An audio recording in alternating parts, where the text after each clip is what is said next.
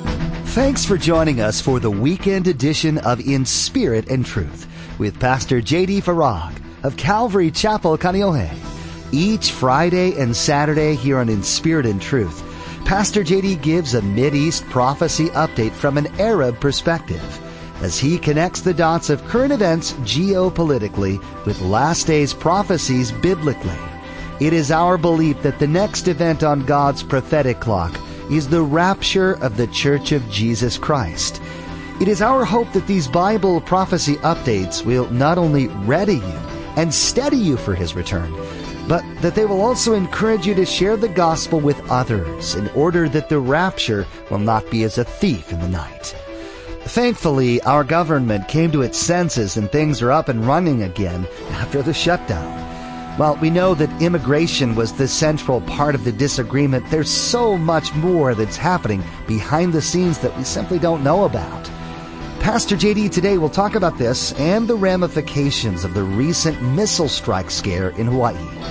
Now, don't forget to stay with us after today's prophecy update to learn how you can become a Facebook friend or watch the weekly prophecy update on YouTube. Now, here's Pastor JD with today's prophecy update as shared on January 21st, 2018. Regardless of whether or not there is more to this, and I believe there is, and I'm not alone, Former Republican Congressman Jason Chaffetz was on Fox News with Judge Jeanine Pirro, and he said what many have been thinking as more came out about the false alarm. He stated that he's having a hard time believing that a wrong button was somehow pushed such that there are at least five fail-proof steps in place to ensure that something like this never happens. And by the way, so we're clear, it's not a button, okay? Don't picture this big red button on the desk of some employee who's having a bad hair day and didn't have his coffee before the shift change in the early hours of the morning. I mean, it's not a button. It's a computer with, are you sure? Are you sure? Are you sure? Are you sure you want to send this alarm out to 1.5 million people and completely scare the living daylights out of them? Because this is how it ends. Are you sure you want to do that? Yes. Are you really, really sure you want to do that? Yes. Are you really, really sure you want to do that? Yes. Times five at least. Okay, I said I wasn't going to go there. I just did again. We'll leave it there and get back to what I really want to uh, talk about, and that's this. Regardless of whether or not there's more to this or not, it is only a matter of time before this happens. That's what my Bible says. That's what my Bible says. It was interesting on Monday, an online member and friend, Kelly McGuire, who works for Fox News in New York, reached out to me to be interviewed on the story with Martha MacCallum on Fox News. And what struck me about the interview was that the questions, you know, I wanted to talk about this and that, but the questions that were asked of me all had to do with the emotions of how did you feel when you thought you only had minutes to live? That's what it was all about. That's what, those were the questions that were asked of me for this Fox News interview. So it didn't make it in the interview, presumably in the interest of time, but here's how I responded. My entire family was in total peace because we're secure in our saving knowledge of Jesus Christ. Now, I want to say this parenthetically and perhaps importantly to not only you here, but those that are a part of our online church. And I want you to listen very carefully.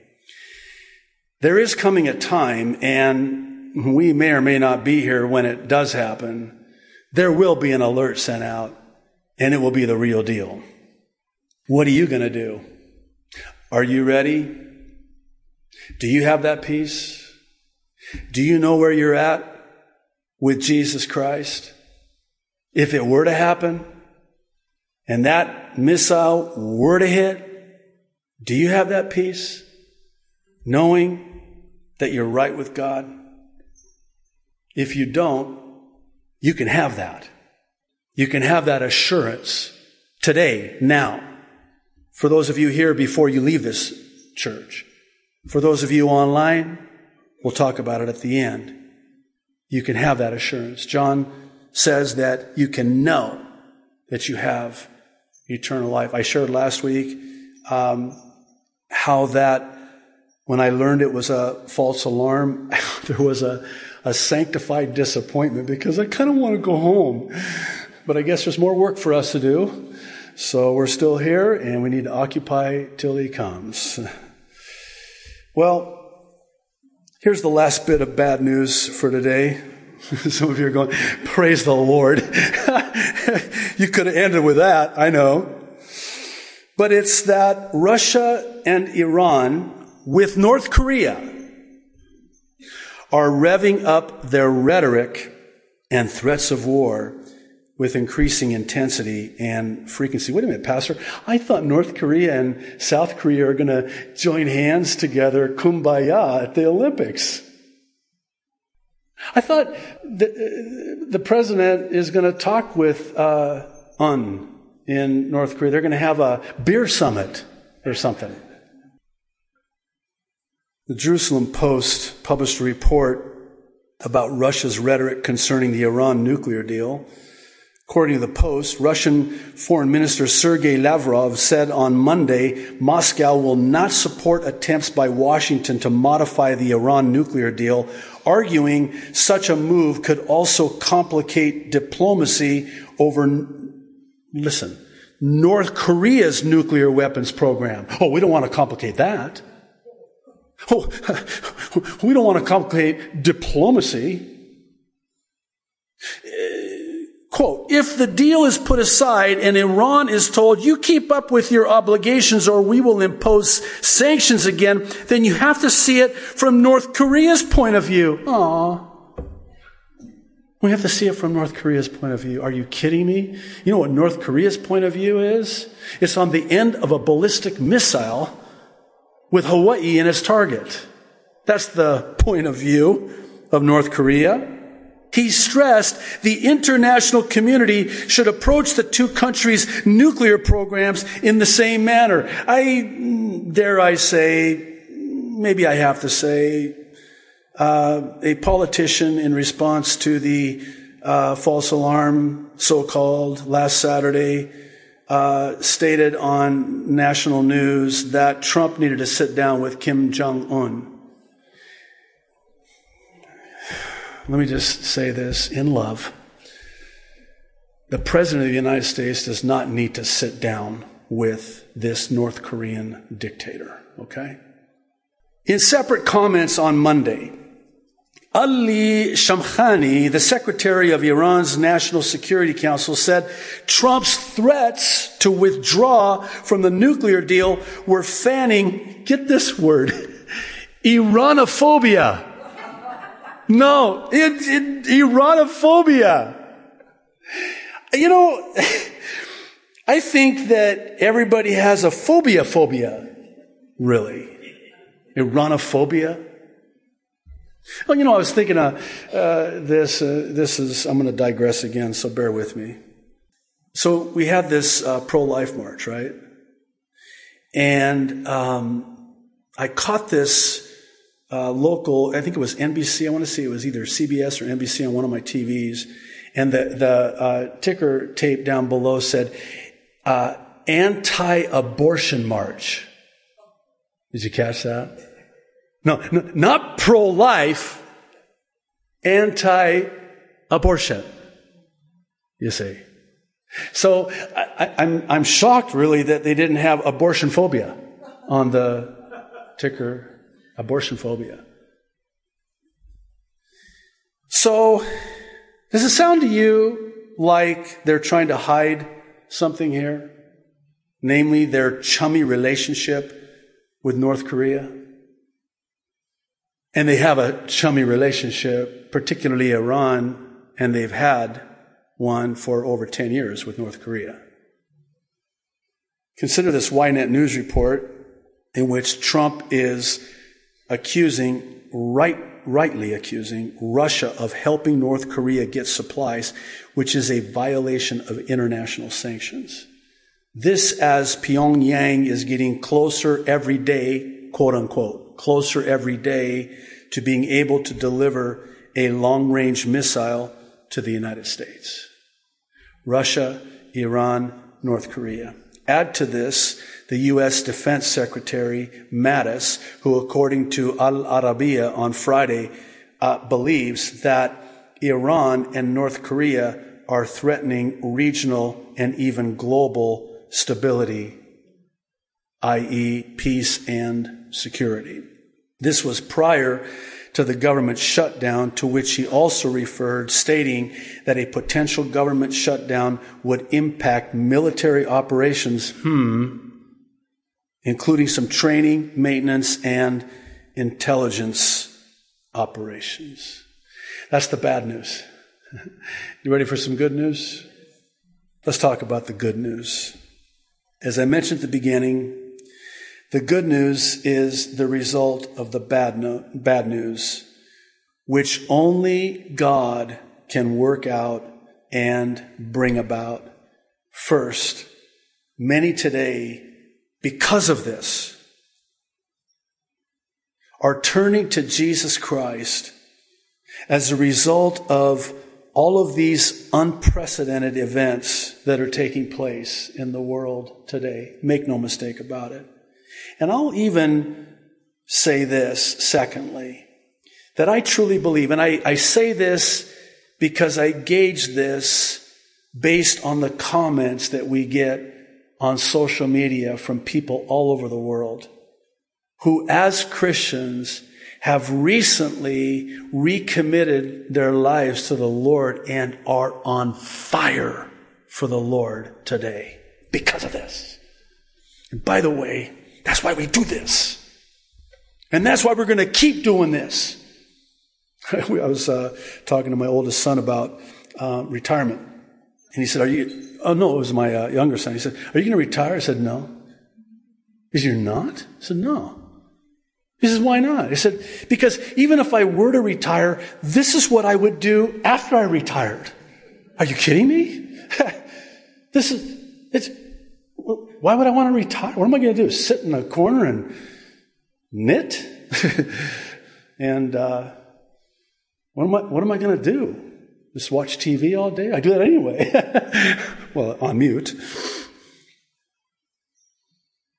Uh, I'm going to do this until, like I said two weeks ago, uh, that last prophecy update I mean, what a way to go, right? You know, it would be really uh, great is if we were raptured on a Sunday morning, Hawaii time, during the prophecy update at either first or uh, second. I would rather it be first because that's the one we upload uh, on YouTube. So, is that? Um, let me share with you some really good news here, okay? This is an interesting article in the Daily Mail out of the UK titled, Non-believers call on God when faced with a crisis, despite insisting they're not religious. We talked about that last week too. I mean, this is one of those does, isn't it? A new survey has revealed that one in four non-believers pray when confronted by tough times. God has a way as only He can of getting people's attention with things like this. And he is. And he is. Here's more good news.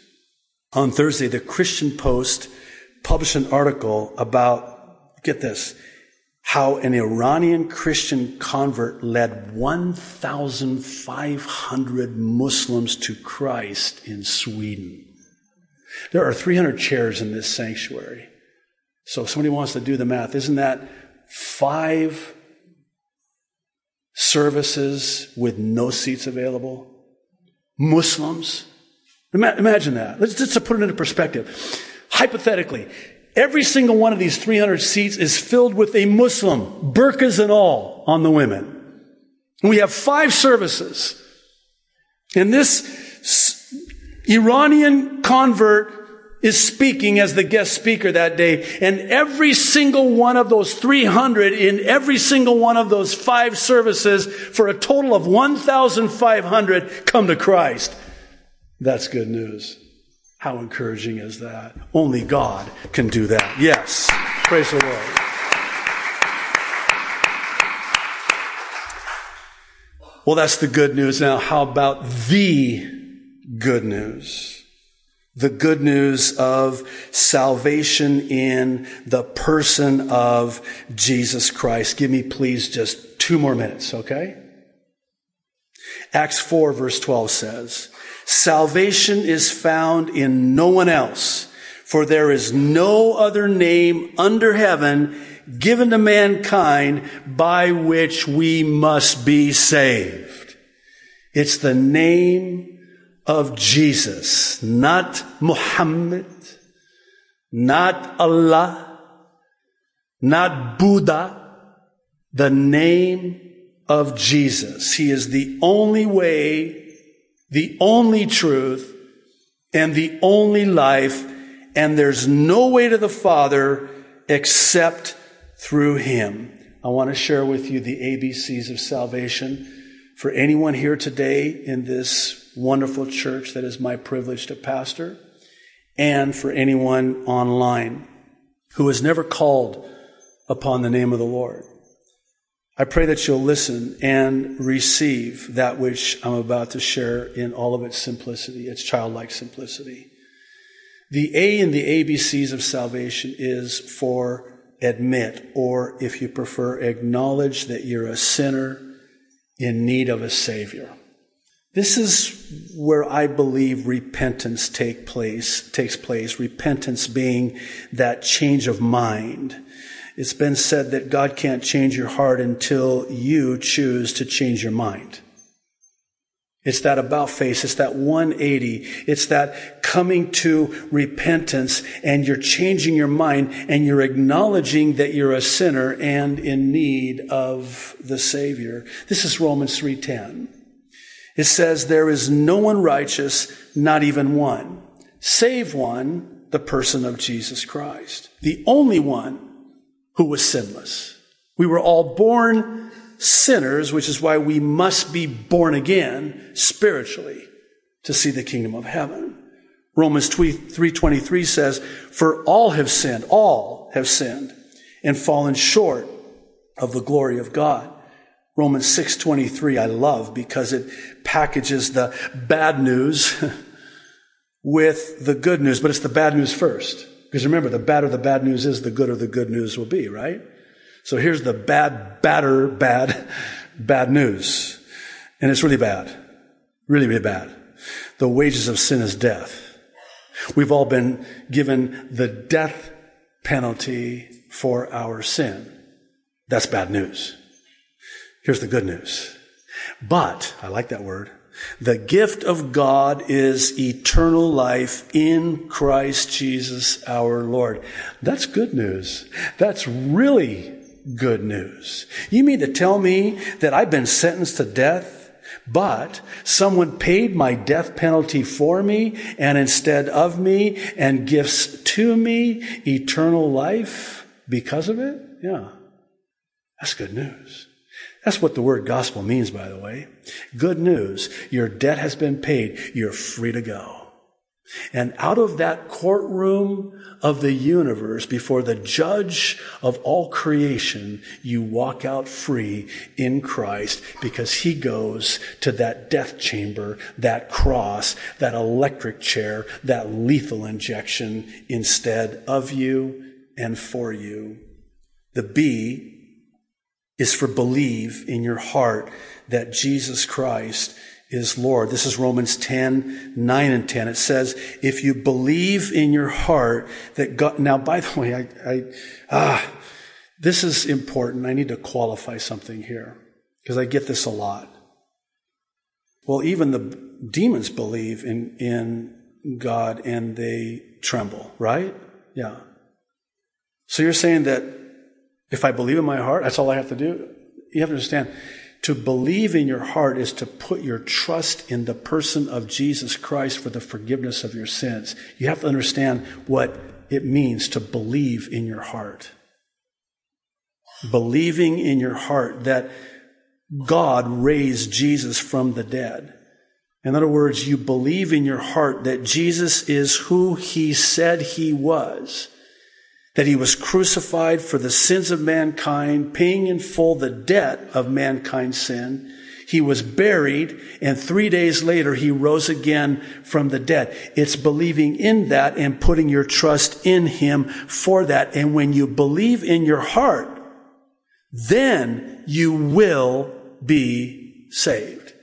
I hope that maybe clears up any confusion. The last one is the C, which is for call upon the name of the Lord. This again is Romans 10, 9 and 10, which says, if you confess with your mouth Jesus is Lord and believe in your heart that God raised him from the dead, you will be saved. And here's why.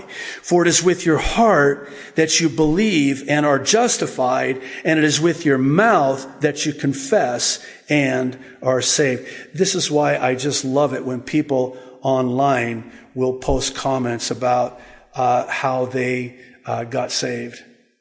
And they'll share that with us so we can rejoice with them in that. What are they doing? They're confessing with their mouth. They're confessing with their mouth. Well, the last one is Romans 10, verse 13. And to say that this sums it up is a gross understatement.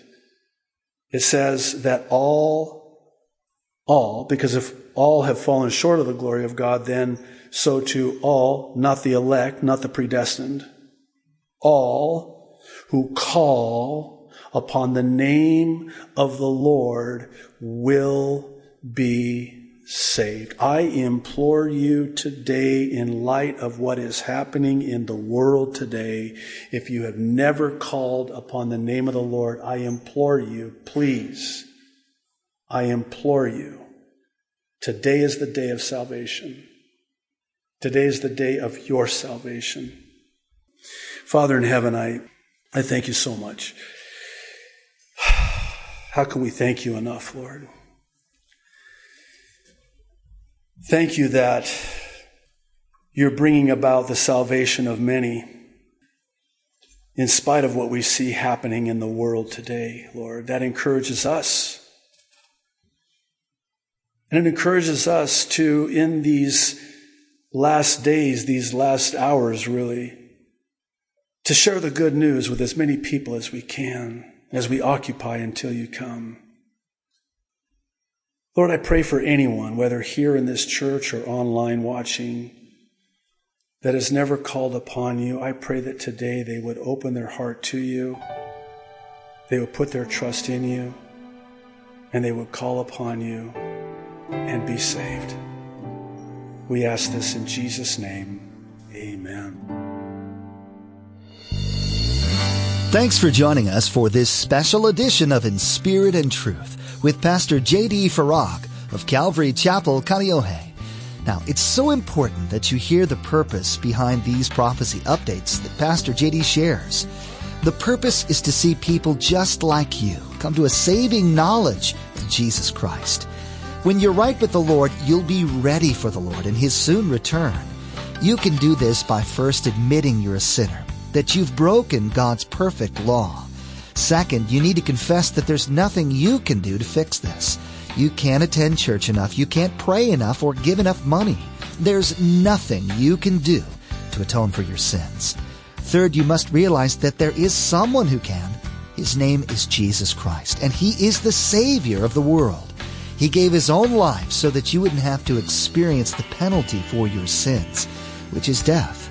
Please if you're listening today, receive Jesus as your Lord and Savior and escape the realities of the prophecies that are being fulfilled all around you.